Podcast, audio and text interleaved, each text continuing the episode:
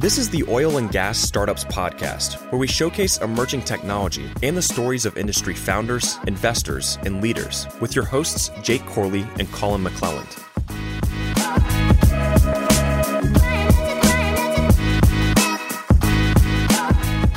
What's going on, guys? Welcome back to the episode. 2020 has officially come to an end, another year in the books. So, we just really quickly wanted to say thanks for listening and supporting us over all the years. And without you guys, really none of this would be possible. And we promise we have a ton of really cool things planned for 2021. So just stay tuned. This episode couldn't be any more timely. Bitcoin, as of as the time I'm recording this on like January 3rd, 2021, Bitcoin's on an absolute tear. It's currently sitting at $33.5 thousand per Bitcoin, which is an all-time high. And it's like four times what it was a few weeks ago. And most people I know who really know what Bitcoin is are pretty bullish on Bitcoin as a whole. But now this latest rally seems to be fueled mostly in part by a lot of institutional investors buying up a ton, uh, as fiat currencies like the US dollar are facing impending rapid inflation due to the Federal Reserve just printing as much money as they want to pay for all these stimulus checks. So, uh, long story short, USD eventually down, Bitcoin's going up. That seems to be the thesis. That's really not what the episode is about, but I wanted to give you a little bit of context because we had Cully Cavness of Crusoe Energy Systems on the show to talk about how they are offering a flare solution for upstream operators without access to pipelines. So their digital flare mitigation systems convert otherwise wasted natural gas into electricity to power energy intensive Bitcoin mining and other computing rigs right there at the well site.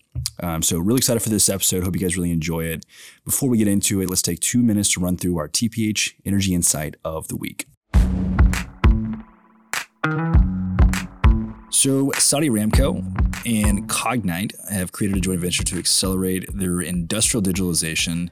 Um, you know, obviously, Saudi Aramco is the world's largest integrated oil and gas company.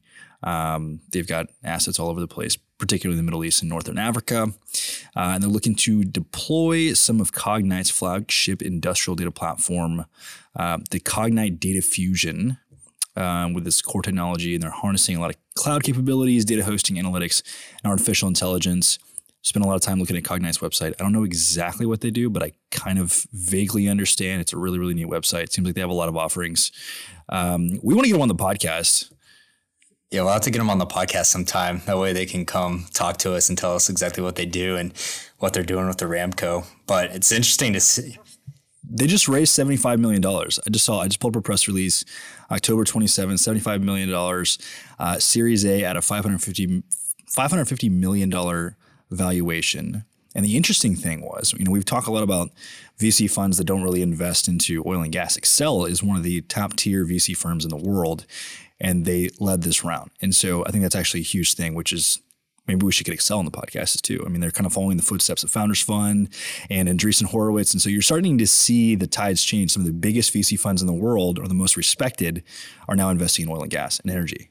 Yeah, what I like about this deal is you look at Cognite, and I think you said they, they raised, what, $75 million at a half a billion dollar valuation. And that's a decent sized company, but it's not huge in terms of Silicon Valley startups, right? And so when you hear about a JV with Aramco, we automatically thought that Cognite was some big, huge company. And, you know, it's really just a Series A startup. So it makes me hopeful that there will be room for um, collaboration and opportunity for other energy tech startups to work with Aramco and some of these other um, national energy companies, oil companies, and kind of open the path. Whereas, you know, that might have not existed, you know, five to 10 years ago. So I think it's net positive for the tech ecosystem.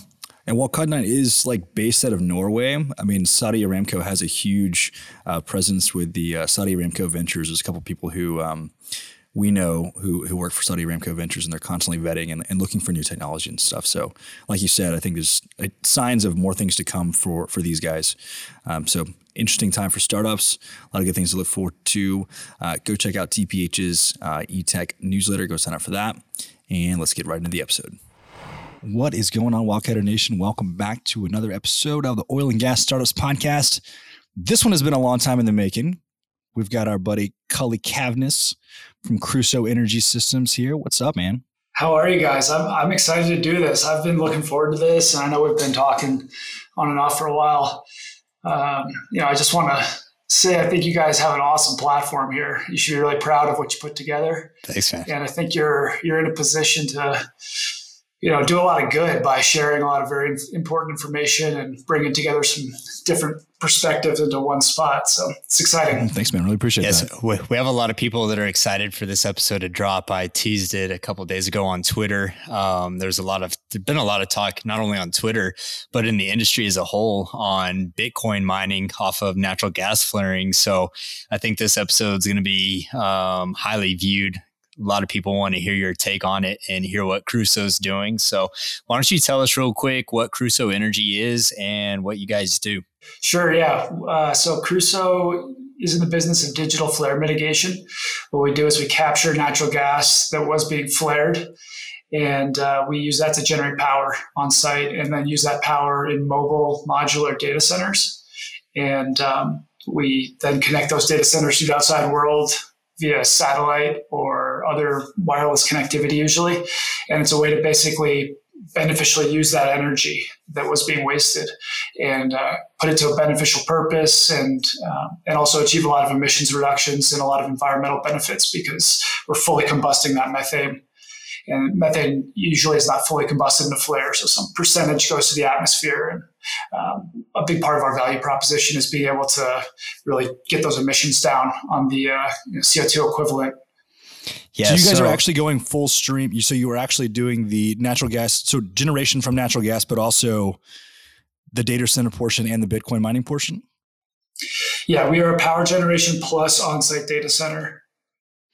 So Coley, a few years ago i tweeted about this and there wasn't a oil and gas community on twitter yet it was only a bunch of crypto nerds and so when i tweeted about using natural gas to power data centers i got a lot of flack for it. And people were like oh this would never work. And you know when did you start looking into this? And you know tell us a little bit about your background too what led up to the point of crusoe and let's start there.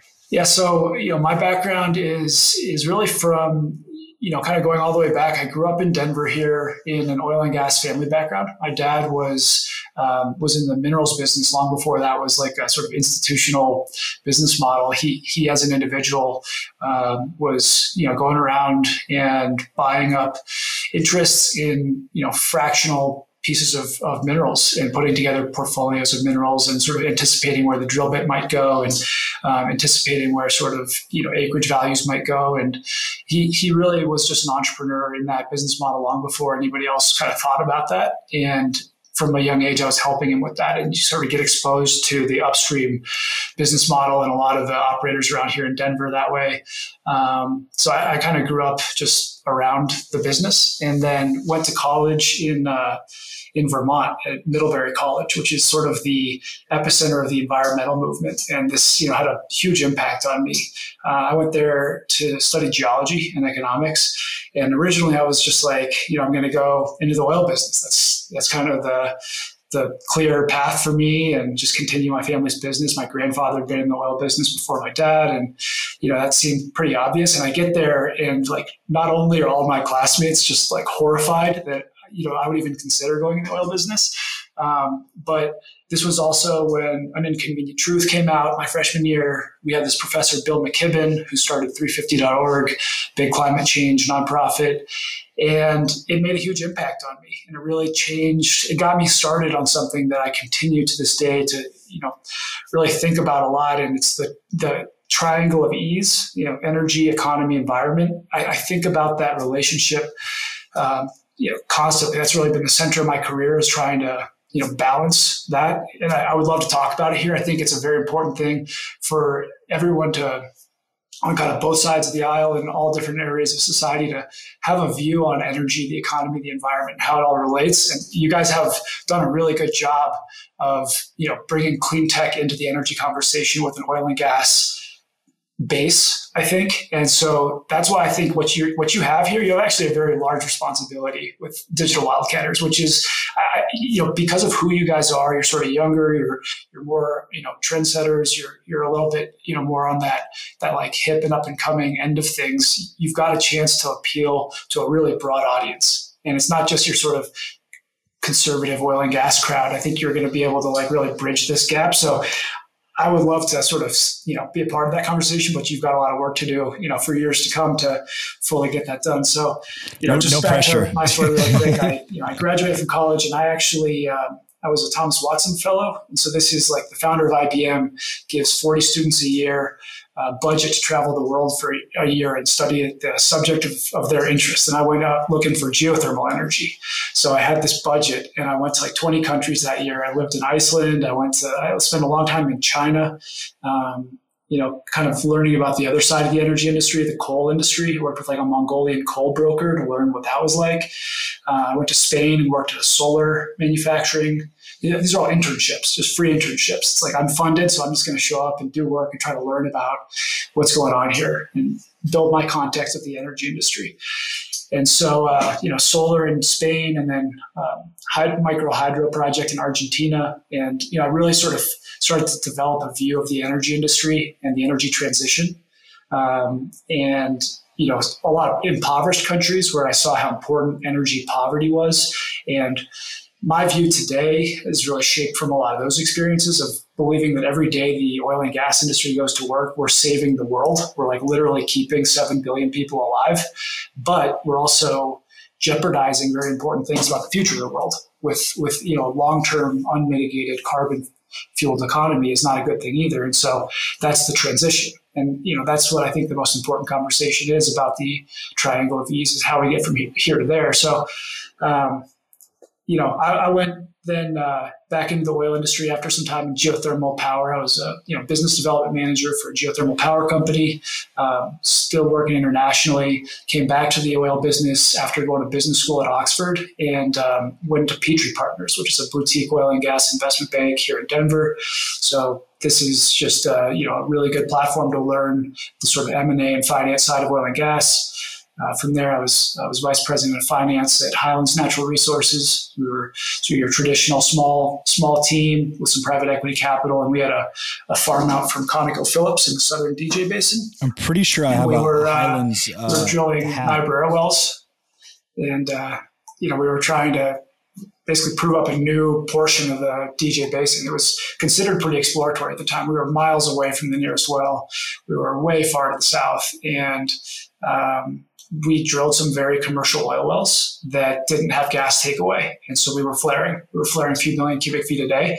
And it brought me back to sort of my Middlebury days of like telling my friends um, about what I do, you know, at a dinner party. And, and, you know, the idea of lighting on fire millions of cubic feet of gas every day was embarrassing. It was like very it was very upsetting for me to be sitting in that position. And as the finance person, I was also over midstream and marketing, and we're we're like trucking the oil to the Suncor refinery in Denver, and there's just no no kind of answer that was easy for the gas.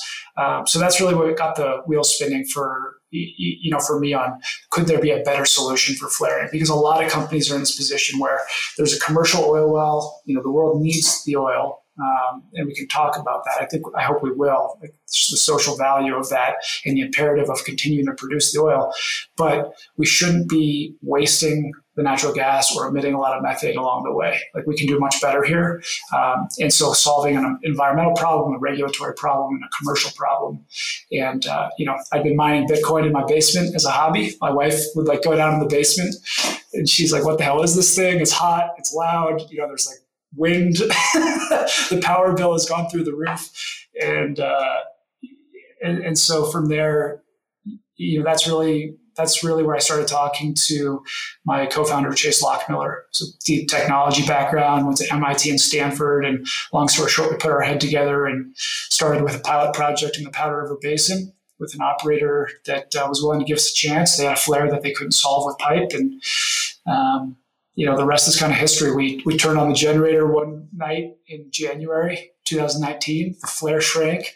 All the Bitcoin mining servers lit up green, and you know, we started getting crypto revenue and selling that for dollars. And that's when digital flare mitigation was born. Since then, we've grown to, you know, about 50 people now. We've um, we've raised on the order of about 100 million dollars and deployed most of that into just generators, servers, data centers, the team, you know, building out the infrastructure where we've got more than 30 systems deployed now throughout Montana, North Dakota, Wyoming, and Colorado.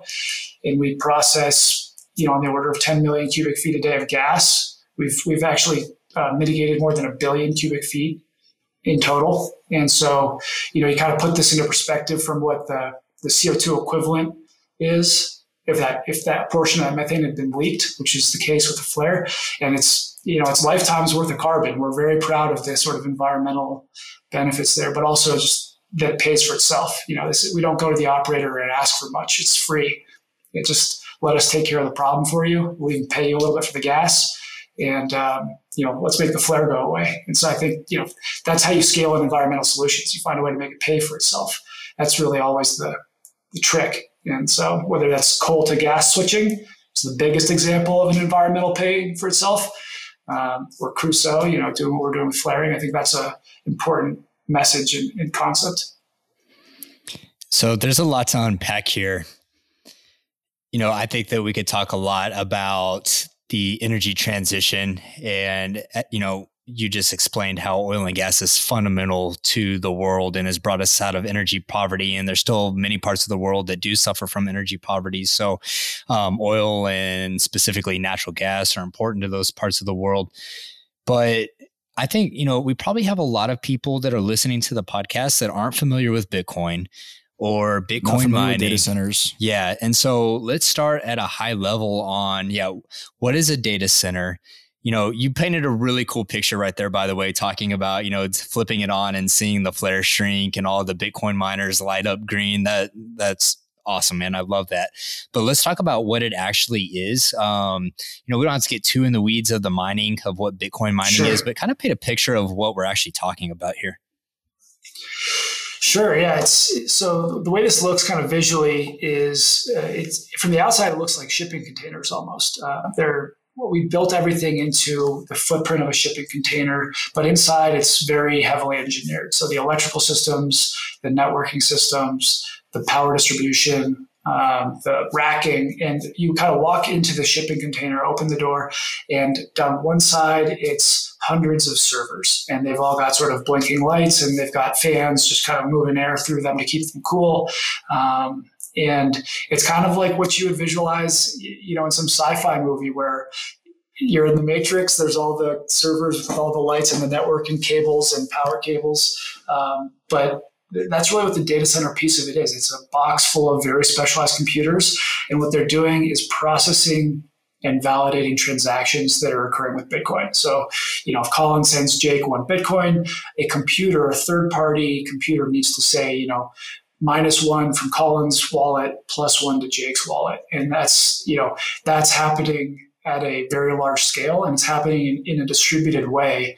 Um, so what the miners are, it's a loaded term, but really what you are is you're the Visa of the Bitcoin network. You're the payment processor. You're, you're the one that's kind of securing and validating transactions. And you get rewarded with a fraction of a Bitcoin for uh, for participating in that. Every time that you successfully validate transactions, you get rewarded with a fraction of a of a newly created Bitcoin um, plus some service fees, and that's really the revenue model. It's it's in BTC, and then we, you know, the, the approach we've taken is that we we liquidate most of that on a continuous basis into dollars because we're paying, you know, you know, at this point now we've got you know real payroll and and and, and costs in dollars. Um, we do keep some of it in Bitcoin, but that's kind of how that works. And then from the power generation side, which is very near and dear to my heart, it's um, it's reciprocating engines. So we've partnered with Waukesha, big American uh, engine manufacturer, historic. They've been around for a long time, um, and we we use two megawatt class generators, 2,500 horsepower. They each consume about 300,000 cubic feet per day of rich gas, so like Bakken quality 1,500 BTU rich gas, and they can do it on swinging fuel compositions. We've worked really closely with the Waukesha team to, to engineer and specify a package that's good at, at rich gas and changing gas compositions because we're taking it directly from the separator.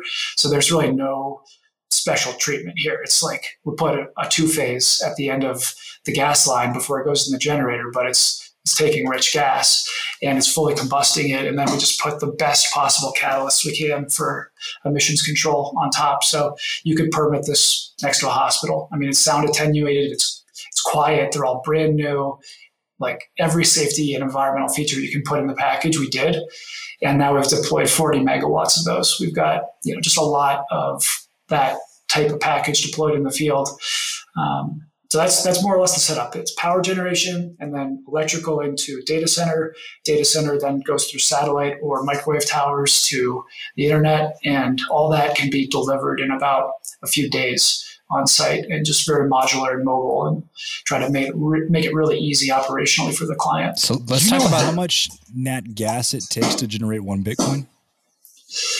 That's an interesting question. We don't really think of it that way. Um, you know, it's we, we, think much more in terms of like hash rate and the computing power required to mm-hmm. to to generate Bitcoin. But um, yeah, you know, one of those one of those modules, it's it's not like it's generating a full Bitcoin a day or anything like yeah, that. Yeah, yeah. We're talking about like fractions of, yeah, uh, of a Bitcoin, and then so you add it up to you know, across the whole portfolio is where it starts to get get into bigger numbers. Yeah, you're talking in terms of satoshis, right? So you know min- minimal amounts of bitcoin so let's talk about the operational side of the power generation because i know someone on twitter asked the other day um, they weren't they weren't talking about Crusoe specifically, but just the idea of mining um, Bitcoin and asked if H2S gas can be used and I told him off the top of my head, I assumed that it would have to be treated. Um, you just said that, you know, just regular gas doesn't have to be treated. If it's H2S, does it have to go through some type of treatment process or have you guys even um, started dealing with that yet?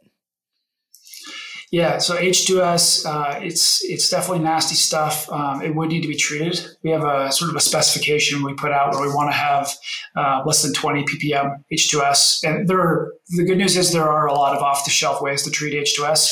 But there is there's an expense to that stuff if you're using one of the consumable uh, re, you know reagents or a couple different ways you can do it. But basically, uh, we need to get the H2S down to a level where it's not going to cause too much interference with our equipment. Yeah and there's also a, a, permitting side to that. I mean, you can't really burn super sulfur rich gas without creating a lot of SO2. Um, and so that's, you know, you start getting into some Clean Air Act stuff and, you know, across the board treating it's the way to go. Yeah. And then moving over to the operations of the data centers and the servers. Um, I think you and I had talked about this on the phone once. Um, but you guys started off, didn't you start off in the Bakken? Is that where you started deploying the units? And obviously it's colder up there, so you don't run into as many overheating issues as you would in South Texas or the Permian Basin. So, how does the cooling work and how do you guys think about it eh, to make it a sustainable technology in those extremely rough environments? Yeah, the cooling is a big part of it. And you're right, we did start with these sort of northern latitudes. So, Bakken, uh, Powder River Basin, DJ Basin. Those were our three first markets, and most of it's been in the Bakken, North Dakota, and Montana. So it, the cold air helps a lot. It just keep, kind of keeps everything nice and happy inside the box. It can get too cold. You can actually have issues where the computers are too cold to turn on. So if you have an unexpected outage or something and you're trying to turn it back on, we've we've been able to solve a lot of that in software. Um, about about half of our team is maybe about a third of our team is really talented group of software engineers that are actually based in our San Francisco office. And so they've been able to work with us to you know, solve some of those operational issues in the field by making it easier to interact with the miners, you know, control their consumption of gas. If the gas pressure is dipping, they'll sort of, you know, dial down the power consumption of the miners automatically and then ramp it back up as the gas comes back. So a lot of really cool sort of control system stuff there. But um, you know, to answer your question, I mean, starting with the cold latitudes was great, and and then you know we have new designs coming for Texas. Probably next year, we're going to start deploying things down at the Permian. There's clearly the largest opportunity for flare mitigation is in Texas, New Mexico, through the Permian Basin. And then if you look internationally, a lot of gas is produced in very hot places. I mean, you guys know this, but it's West Africa. It's you know a lot of offshore stuff, a lot of in South America. These are hot places where you need to have a good solution. So we're developing that next generation data center specifically for warm climates. I think we could deploy our existing solution pretty effectively. Um, as it is. You know, if we if we selected the right components, we've got a way to do that into a warm climate. We've run through those 90 and 100 degree days. But you start talking about Permian summers. It's, hot. You know, the computers are not going to like that really. It's been a, are you guys able to do like water cooling right now? Sorry, say that again. Are you guys able to do water cooling? So liquid immersion cooling is an option. It's not water; it's a dielectric fluid, so it's non-conductive for the electricity, uh, and you can you can immerse the chips directly in a bath of that dielectric fluid. And there are some vendors that are coming with that solution now. We're, probably take the approach of you know working with some existing solutions and then probably um, helping to customize those for our own our own needs and purposes because the way we do it is a little different in terms of integrating our control system and working with natural gas power generation. So there, there, there's a little bit of a customization process there. But yeah, that is one of the one of the options we're looking at for warm climates. So I got a que- I got a question for you. You said about a third of your team is software developers, and you mentioned that you guys have all these algorithms developed to where you can actually control and you know mitigate with the uh, flow of gas. So I know that there's a few players in the space when it comes to trying to tackle this problem, but Crusoe stands out as the leader in the space to me. Do you think that your proprietary, you know, is what makes Crusoe special is the ability to do things like this, like develop the software that controls? I mean, anyone can go buy a data center, right, and try to hook it up to a well and generate power and try to mine Bitcoin. But what do you see as being as really y'all's competitive edge? I mean, the technology piece is definitely a big part of it. My co-founder Chase, he's, I mean, he's he's incredible in terms of what he's been able to do from putting together a technology team that has, I think, really separated us from any competition in terms of the amount of automation and controls and um, just really smart tools that have been implemented there on the software side. It means that we can do a lot more with fewer boots in the ground. And it also means we can hit much higher run times and sort of much more predictable run times than I think you could if you were just, you know, having somebody go out and restart the generator manually whenever it went down because, you know, th- there hadn't been the thought upstream to prevent it from going down. So it's just a lot of that preventative operational automation that, that helps. And then on the ops side, it's it's pretty hard to put together a team that can operate at this kind of scale with a perfect safety record in a completely new technology application um, and merge that into a, a, tech company culture. I mean, we've taken roustabouts and you know oil field electricians and and guys from fracking crews and merge them with software engineers from Stanford and Berkeley, and they communicate daily on Slack and uh, and all these technology platforms we put together.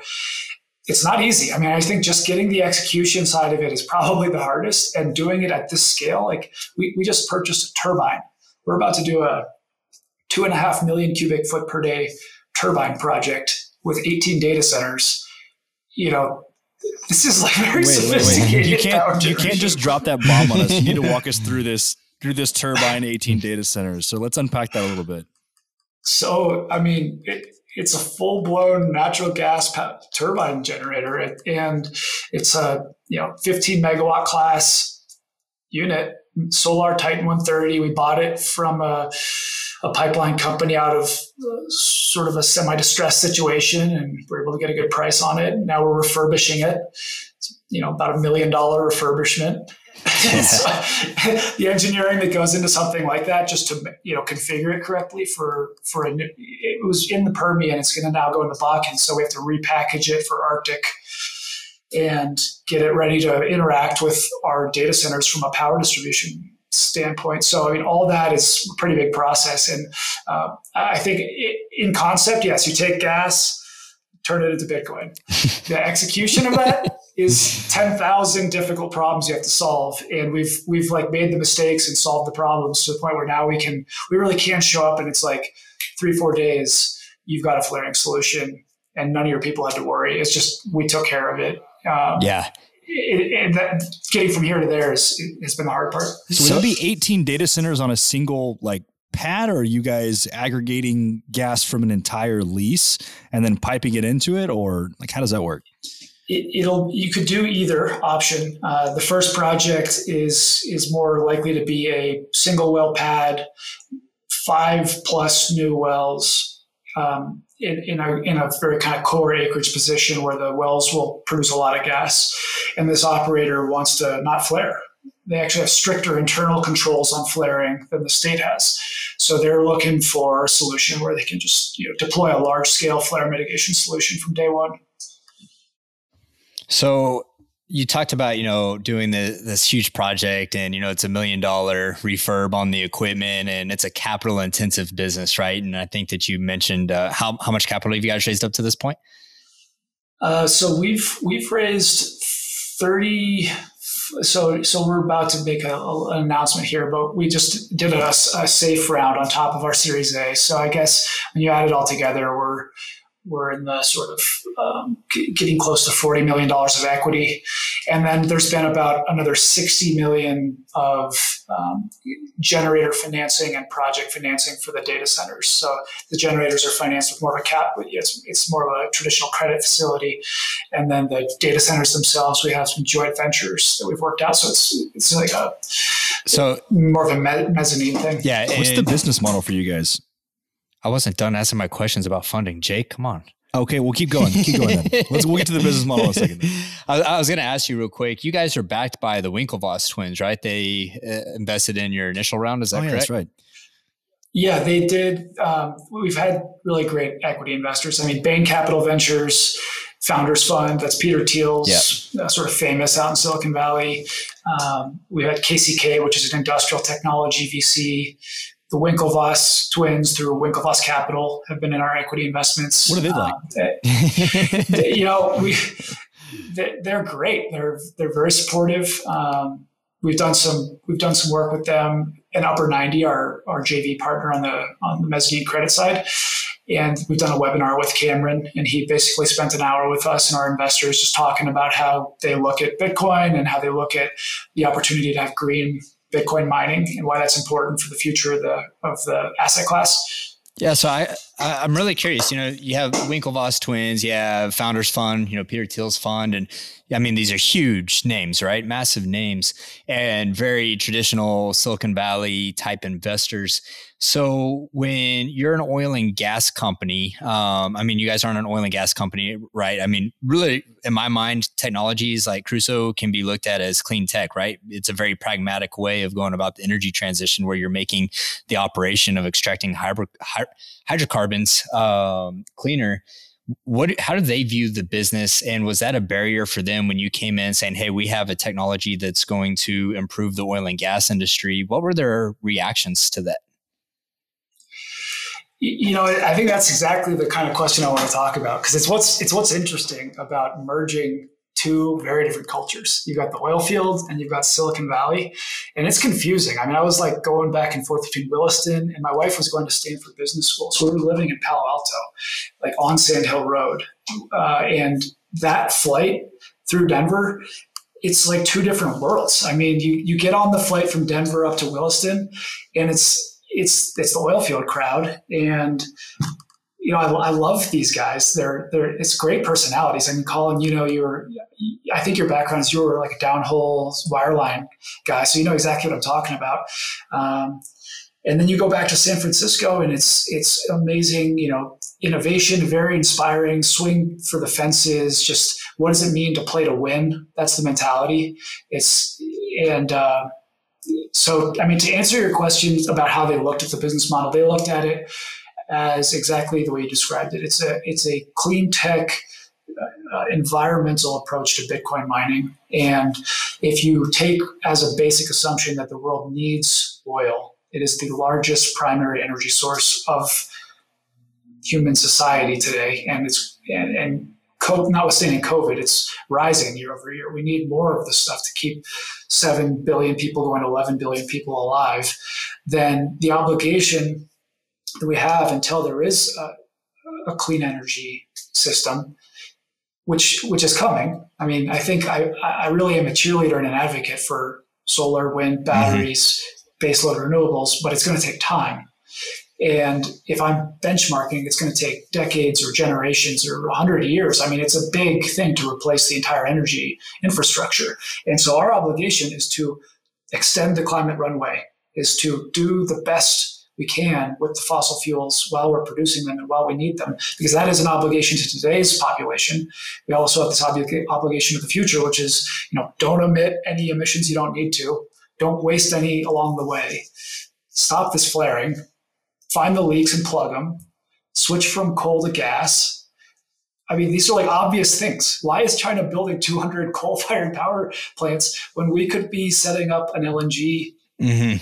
Project at Cove Point and, set, and sending you know LNG over to Asia and stopping let's, that mess? That's just the it. biggest environmental opportunity of our lifetime that is is completely misunderstood and underappreciated. And you know, those people need to look at that as a real, uh, real solution. Yeah for today. But you know, I, know that I'm kind of like getting off on a tangent here. I like the way they looked like at tangents.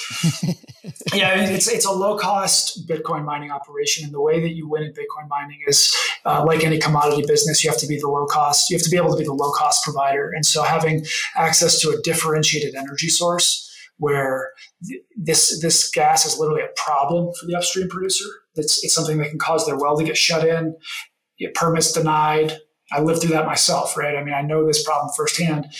Solving that for them is value generation for the upstream producer. And then that means that we can have access to a relatively low cost energy stream, which is the number one cost component in mining Bitcoin. It's, it's power. That's about 80% of the cost structure. So having any advantage there through self generating with, with a wasted fuel stream and, uh, and financing the generators effectively that, and buying them effectively in bulk. That's how you get your cost of power down and become, you know, really one of the leaders on the cost curve. And I think that's what we've done. You know, at this point, we're we feel like we're right at the bottom of that cost curve and really highly competitive. So we can take the volatility of Bitcoin. If it drops, we're kind of the last man standing. And then when things are rallying like they are now, you know, that's that, that's a great moment too. But you have to build the business knowing that's not going to be every day you wake up and it's you know up ten percent. There are a lot of days where you wake up and it's down ten percent. that's that's how we plan our business model to be sustainable. Yeah. So I actually someone on Twitter sent me a um, live video last night, and it was about ten guys, really smart cats that are very um, in the weeds of Bitcoin mining, and a big. It was timely considering that we have this podcast today, and a big portion of the conversation was talking about the associated energy consumption and production of Bitcoin mining. And you know, they're talking about how right now it's essentially a electricity arbitrage across the world that you're going to start seeing hotspots of Bitcoin miners, you know, coming up wherever the, there's cheapest electricity. They brought up a really good point that started making my mind run last night, and I'd love to kind of riff on this a little bit. It's a tangent, but they said, you know, they were talking about the ESG initiatives and how everyone's always bitching and complaining to them that, you know, Bitcoin is bad for the environment because it consumes so much energy. But they said that you really, we should look at Bitcoin as a battery. And I started thinking about that because you take this stranded energy source out in the middle of West Texas, you know, natural gas, and you turn it into Bitcoin, and then within seconds or minutes, it can be transported anywhere across the world. It almost, in effect, does act like a battery, storing what would have been wasted energy. And so, how do you think about, you know, I don't even know what my question is, but, you know, on a macro level for society, you know, I, I, can think of the impacts that it has on Texas. You know, we've had the railroad commissioners on our podcast, uh, Ryan Sitton, Jim Wright, and I mean, these guys are getting hammered on the flaring issue, and they're in a really hard spot, right? Because you, if you shut down flaring, you shut down the oil and gas industry. So not only are there environmental impacts, there's huge economic impacts that come with it too. So a technology like this could be revolutionary to a place like Texas. Um, but how do you see it like really, you know, if you guys are able to scale the technology across the world, how does it how does it impact society? How does it change the way that we live day to day? It's a it's a it's a great question. It's a big question. You know, starting with the uh, sort of energy, you know, the energy consumption side of of Bitcoin. Um, it's true. It's always been one of the the sort of complaints or criticisms of Bitcoin is that historically it was mined mostly in China, mostly on coal. I mean, imagine what a Mongolian coal-fired power plant looks like. You don't want to do any more of that. You want to do well, less. When you that. when you mentioned you know traveling the world and seeing that, that was my first thought because I see the number of coal plants that China is building, and I mean it's just mind-boggling. And I'm like, man, that's got to be some of the dirtiest energy source that there could be. It is crazy, dude. I mean, I lived in Beijing and Shanghai for five months, and it's apocalyptic. At least it was back in 2010. You could not see the top of the skyscraper because the air was so cloudy. You couldn't see it on the block some days. You know, they talk about ppm from the forest fires, right? Or, or the sorry, the uh, the, uh, the the P5, the particle size, the, the smallest particle size. The the scale tops out at 500, right? For whatever sensor they were using to measure this, and um, it was often over 500 in Beijing. Like if it's over 200 in Paris, they're shutting down school. And I'm just saying, you wake up and you look out the window and you're like, I'm taking days off my life by being here. This is crazy. So th- this is completely poorly understood. Uh, the world is a growing population demanding better and better quality of life, and they're doing it with coal unless we give them natural gas. That's the main trade going on in the energy system now. Renewables today are a small single digit percentage of the primary energy supply. I mean, the real conversation is coal versus gas, and gas is so much better. Like, we need to be using this out there. Um, and my view is that, you know, providing flare gas to the Bitcoin mining system is a great environmental benefit because we're going to be out competing you know dirtier coal based power generation. Now it is true that a lot of bitcoin mining has transitioned to hydro. I mean hydro is a very cheap energy source. So you've got especially in the rainy season in china a lot of the miners are actually mobile and they, and they migrate down there to the south and they'll they'll get on this really cheap hydropower for a period of time. And then when the rainy season ends, you actually see it in the hash rate of the network.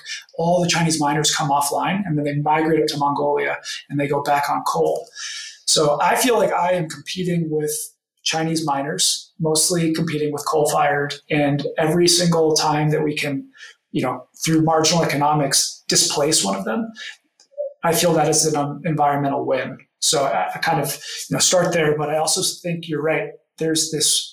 Um, there's a marketing, there's a there's a transportation logistics problem that is prevalent throughout the energy industry, and Bitcoin is one way to solve it because you can take value uh, in a place, you can take energy in a place where there is no value for it. You can monetize it and transport the value much more easily than you can the molecules. Uh, one thing we say is it's easier to transport a bit than a molecule.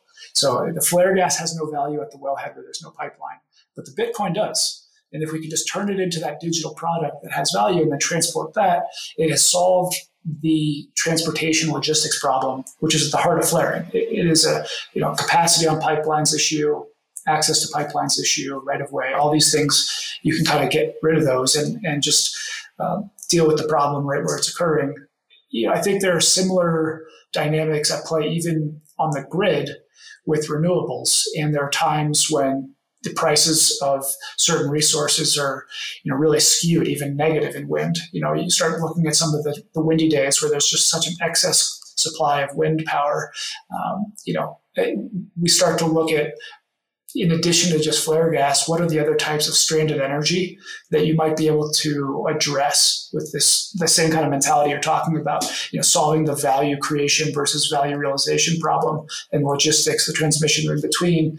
It's easier to do it sometimes with a digital solution than it is with a physical solution you know you that point that you brought up about china you know actually being able to see the dip in hash rate as the rainy season ends and they migrate back up to mongolia brought up a thought of mine. Do you ever think about you know i don't have the number off the top of my head but i think china accounts for somewhere between 50 and 60 percent of the hash rate um, on bitcoin mining. And do you ever think like you made a comment about you compete against the coal fired um, plants that they have over there and you know really trying to offset that with what you're doing over here capturing natural gas i mean it seems like one i'm a big believer in bitcoin um, you know I, I, I just think that the impact that it's going to have on the world over the next few decades is you can't measure it. But it also seems to become a political and sovereign issue as well when you have China controlling the majority of the hash rate and they're doing it based off cold fire plants, you know, cheap. This is man, there's so many angles to take on this conversation. But one, you know, I talk to a lot of clean tech founders, and I, just like you, I'm very bullish on renewables and clean tech in the future. But one thing that I don't think that we, we should think about this in a pragmatic nature to where we don't put ourselves at risk to other countries who are willing to use dirtier fuel options, right? And you could see that within Bitcoin if they're willing to set up more data centers that are fired by coal and we're losing that battle because we don't have access to cheaper energy. You know, it just seems like that creates a political and um, sovereign problem over over time.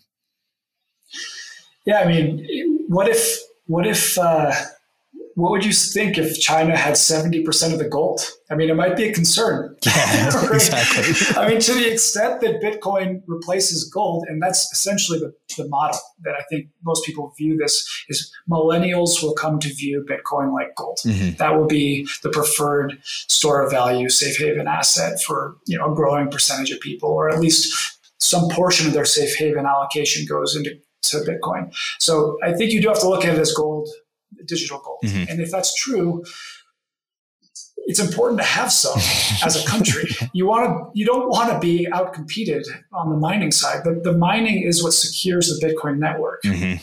If more than 50% of the miners are in one person's hands, they can start. That's one of the only failure mechanisms of Bitcoin is that somebody can do a 51% attack on the network. So you really want it to be distributed widely, not just by companies, but geographically. Mm-hmm. And I think there's an absolute strategic imperative for the United States to become a bigger participant in Bitcoin mining. And I think the best way for us to do that is solve the flare gas problem with it.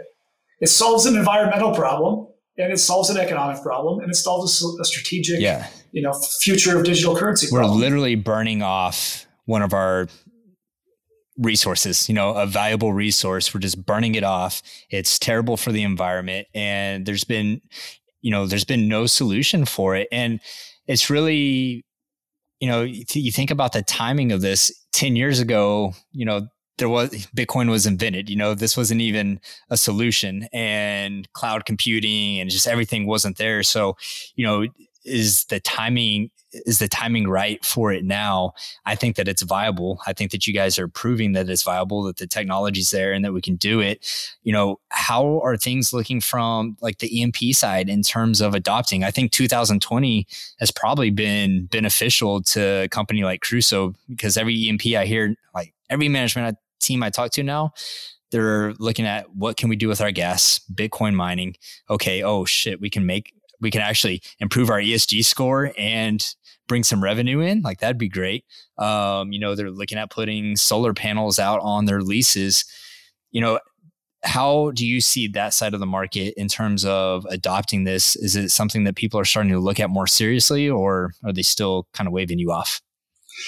Yeah, I mean, I think we're, we're, under all these NDAs with producers, so I, I, I can never say names. Yeah. But I think actually th- that's starting to change. Some of them are now saying, "Can we do a joint press release?" So it, it's possible the next month or two you'll see some things. But hey, I mean, hey, if biggest, y'all do a joint press release, y'all should. Uh, we'll do it on Digital Wildcatters. We'll get you guys on a show. I would love to. No, there's there are one or two that I think would open people's eyes. Like, wow, that company is going uh, in doing digital flare mitigation. Like this is for real now. Um, and so we, those are signed deals, but we just haven't been able to announce the names yet. So to answer your question, yeah, I think it's very much part of the conversation. I think that tipping point has occurred where it used to be sort of this, you know, gimmicky, like maybe we could do Bitcoin mining. Uh, wouldn't that be crazy? And to now it's like, wow, all these public companies are doing digital flare mitigation they're getting sort of positive press and, and like praise from investor and board director perspective. Um, we should probably take a look at this. Why aren't we taking a look at this? That's been an interesting transition. So the sales process has really changed where, you know, they don't look at us like we're these, you know, crazy, you know, garage startup people anymore. I mean, we're now we're 50 people and we've got a operations center in Williston and, um, and and we've deployed a lot of this stuff. So I think it's it's kind of tipped over. Yeah, so my question earlier. What is the business model? sure. Jake, Jake, finally got to ask. yeah, no, uh, Jake. Uh, How do you guys make money? so we make money by mining Bitcoin at, at at a relatively competitive cost basis, and in selling the Bitcoin for dollars. So our revenue is computing revenue. And actually now we're starting to get into other types of computing as well. So we've got a, a project going with um, a group that's doing rendering on GPUs. Rendering is a very energy intensive type of computing. There are some there are some super energy intensive types of um, AI model training that are expensive, and and cost uh, the cost structure is mostly energy is, is one of the biggest inputs in the cost structure. So I think we can replicate the Bitcoin mining uh, revenue stream and other types of computing. But Bitcoin was an easy starting point for a variety of reasons, from networking and you know customer. There's no digital customer. Um, so that's our revenue stream. Our proposition to the oil company is also super simple. It's you know we will pay you uh, for the gas. It's something, and there was zero before. In fact, there was a negative before. You had regulatory cost and pressure. You might have your well shut in, you might have your production curtailed. It's a state by state regulatory regime. So we solve that problem. You can continue to produce the oil um, in a compliant way. Uh, then we also take away the sort of environmental black eye. And, and there's a, in that place, there's now a very interesting ESG digital transformation story to tell. And there's some revenue. So I, I, think it's a it's a win for them. It's a it's a zero capex, zero opex generally. In some cases, if it's a if it's a shorter term project or with a less reliable gas supply, we may charge a small service fee, but it's still completely um, you know sort of a different ballpark of the economics than a lot of the solutions that I looked at when I was in that seat, where it was like you know pay me hundred thousand dollars a month and uh, and and and some of the flare gas will go away and so now we're we're in a position where we can really offer basically a free solution that takes away a large chunk of flare gas. So, like you said, you guys started with the Bitcoin, then you got into you know the AI ML training models, you got into rendering. Like, what is the? I mean, it seems like there's there's endless amounts of options there, but like looking. Like, say you guys get tons and tons of traction, which I think you will. I think you're definitely onto something huge here. Like, what's like maybe three year goal for you guys? Like, is where you at on that? You know, we're it's so funny. We, we had our board meeting, our, our 2021 budget board meeting earlier last week, and uh, we presented this growth trajectory that you know I thought was pretty, it's pretty strong. You know, we're going to grow a ton, and this is how we're going to spend the money, and you know, and we're going to do these projects with some big operators. And the VC approach is so refreshing. It's so exciting. It's like literally we have this board member who's this really great guy. Um, from from Bain Capital Ventures, and and he's an observer on the board. Bain's on the board, um, and he said, "What does it look like to play to win? Like this is a cute budget." You know, like this is great that you guys think you can grow grow here. Like, what does it look like to go out there and just you know make the most of the opportunity? And I think that as long as we have board members and investors pressing us like that, the growth trajectory, they're basically saying if, you know, if the opportunity is there and you guys continue to execute on it, there's money to grow at whatever pace you really need to grow. That's the VC approach. Like we will continue to back the the, the winning horse in this race, um, and, and, there's you know sort of a, a lot of fundraising available to you if if if that's the story that you can tell. So I view our growth trajectory as being pretty steep. Um, and I would say we're getting into the many tens of millions of cubic feet of gas per day and really moving the needle on the flare gas problem. Like in the Bakken, for example, it's about 250 million cubic feet a day. We can really be a part of the solution on that. We already are, you know, we're making a dent now, but we need to get, you know, we need to grow multiple orders of magnitude to really solve it. Um, well, not orders of magnitude, but multiples at least. So I'm trying to I'm trying to imagine a, a future like that, and I think the team is is ready for that. That's what everybody's here to do. Chase is very good at painting that picture. He, he really is a sort of big picture thinker and and looking at it from what, what's the whole opportunity and how do we go out and, and do that. So before Love we it. before we wrap this up, I kind of want to go back to the topic of the energy transition. So one, first, thank you for the kind words that you had at the beginning of the podcast. I agree with you. I think Wildcatters does have a massive obligation in terms of cultivating communities and energy. And, you know, currently I talk to a lot of clean tech founders. You know, I just left uh, lunch with one, one of the people over at Greentown Labs and talking about all the great content we can create over there. And, you know, there's a lot of people right now in oil and gas, obviously, just with the events that have happened in 2020 that, you know, they're out of work and you're talking about one of the most technical, intelligent workforces in the world. And when I talk to a lot of these clean tech founders, you know, they're not really they're not really looking to dip into the oil and gas think tank and find some of these engineers. And I, I think that that's where digital wildcatters really brings the two worlds together and bridges them over because i don't think that they should operate in silos. I think you know it's technology like this you know uh, like crusoe or uh, power century like i love the technologies that take an approach of how can we make what we're doing today cleaner safer and more economic for companies. And so do you have any advice or you know, let's even let's talk about just your view on oil, the oil and gas industry moving forward over the next 10 to 20 years. Because even, you know, we've had investors talking to us at Digital Wildcatters, and, you know, I'll be talking to some VC up in New York City, and they're asking us, oh, why are you building a business in a, a dying industry? And I'm like, look, guys, do you you know are we looking to build a company in the next 10 or 15 years? Like if if you're worried about oil dying you know i'm not trying to sell out digital wildcatters in 50 years when i'm 80 years old you know like oil and gas is going to be here. And of course i think it can look different in 10 years and 20 years and i'm very aware of those changes.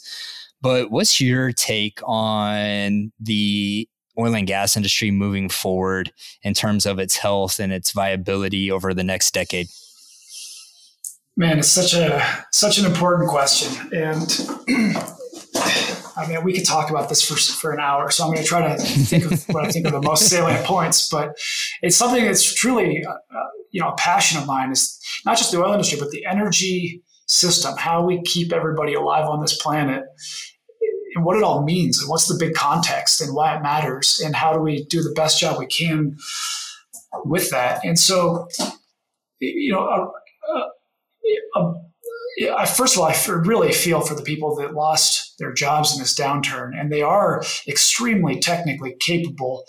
Uh, some of our best contributors on, on the technical side of our, our company are um, not the Silicon Valley people, but we've got some really technical people in the field who find solutions that are extremely useful to us. And, and they're just curious, smart, hardworking people that um, I, I, continue to be impressed every day by what a great workforce the oil field has and can offer. So, if you're a clean tech founder out there, come hire some of these people because they're awesome and they're going to work a lot harder and uh, and be really appreciative of the opportunity right now. So, I take a look at that. But in terms of what the oil industry is going to look like in the future, and I, I try to put it all in context we had our December all hands call, and I tried to step back and give a little bit of a philosophy on on this stuff. And um, the way I framed it was, uh, on the one hand, we cannot discount the environmental imperative.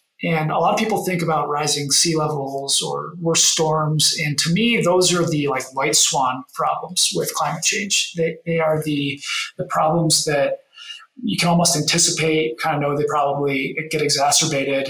Um, this, I try to make it real for our oil field employees who may come from more of a skeptical background on some of this stuff. And I try to give some examples.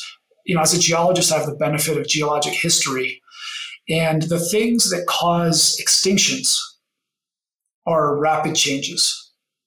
Change is not the problem if it happens over a long enough period of time. But when you have a rapid change, it it really can throw the system into chaos. And what we are doing right now is a very rapid change.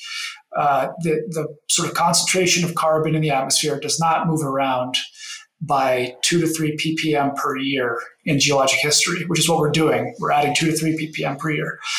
Uh, I mean, this is the kind of thing that is a prime culprit or suspect for what caused the Permian extinction was a gradual change in CO2 that eventually led to the melting of the methane hydrates. I don't know if you've heard about methane hydrates. That's a deep dark hole you can go down and it is scary. There is more carbon in frozen methane in the tundras and permafrost and shallow ocean sediment than all coal, oil and gas combined. And if you melt that and allow that tipping point and that that feedback loop to start. I mean, last time that happened, 96% of the species died. I mean, so we are playing with dice we cannot roll. We, we can do some carbon emissions and and actually things might get better for the environment to a certain extent. I mean, a slightly warmer climate. We're coming out of basically a glacial phase here and a little bit we're kind of doing mean reversion we're going back to a, a warmer climate but if we do it too fast faster than ecosystems and species can evolve, you don't want that blood on your hands. We, we can't play around with that for the next thousand years. We've got a window of time here that we can sort of like adjust and transition to a clean energy solution. That being said, the other truth, which is the economic truth, is everyone on this planet depends with their life on oil and gas today. I mean, it's not just transportation and the stuff that people think about. It's like fertilizer. It's I mean, I've been to places where they don't have access to abundant, affordable energy, and people think about quality of life like venti lattes or something. It's it's like, can I get a bowl of rice today? Can I get out of the slum? Can I get out of the favela? Can I get out of the ghetto? People need that upward improvement in their quality of life. And a prerequisite for that is abundant, affordable energy. And I believe if you ban fracking, you ban oil and gas today, you're you're condemning billions of people to die.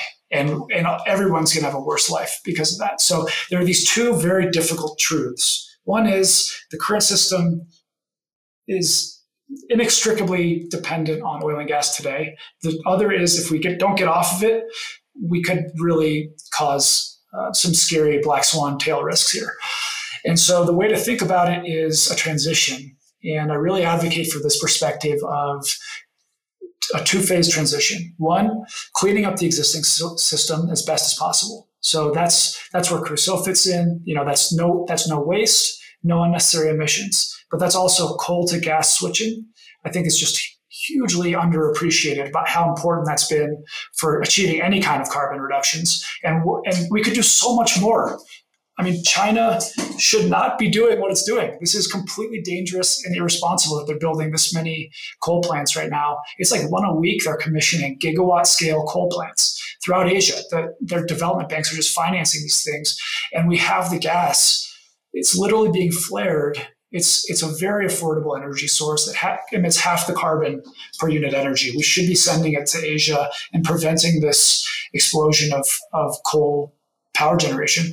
Um, that's the that's the one piece is cleaning up the existing system. The second piece is building the new system, and really that's you know we need batteries. What we really need is good batteries uh, that can store solar and wind affordably because the solar and wind costs have come way down. Everybody's heard that story.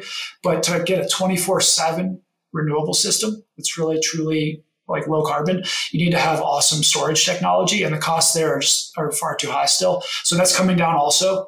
Um, you know, personally, I invest a, a lot into battery related and lithium related uh, startups and, and, technologies, and I, am a big advocate for uh, trying to crack that nut.